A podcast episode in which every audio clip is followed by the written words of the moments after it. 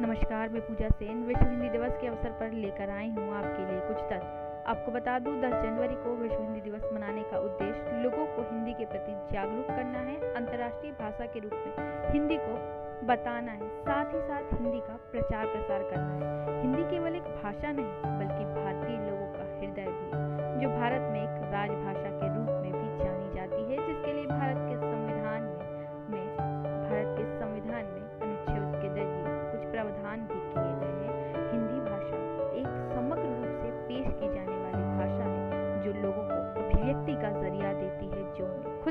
व्यक्त करने का ज़रिया दे।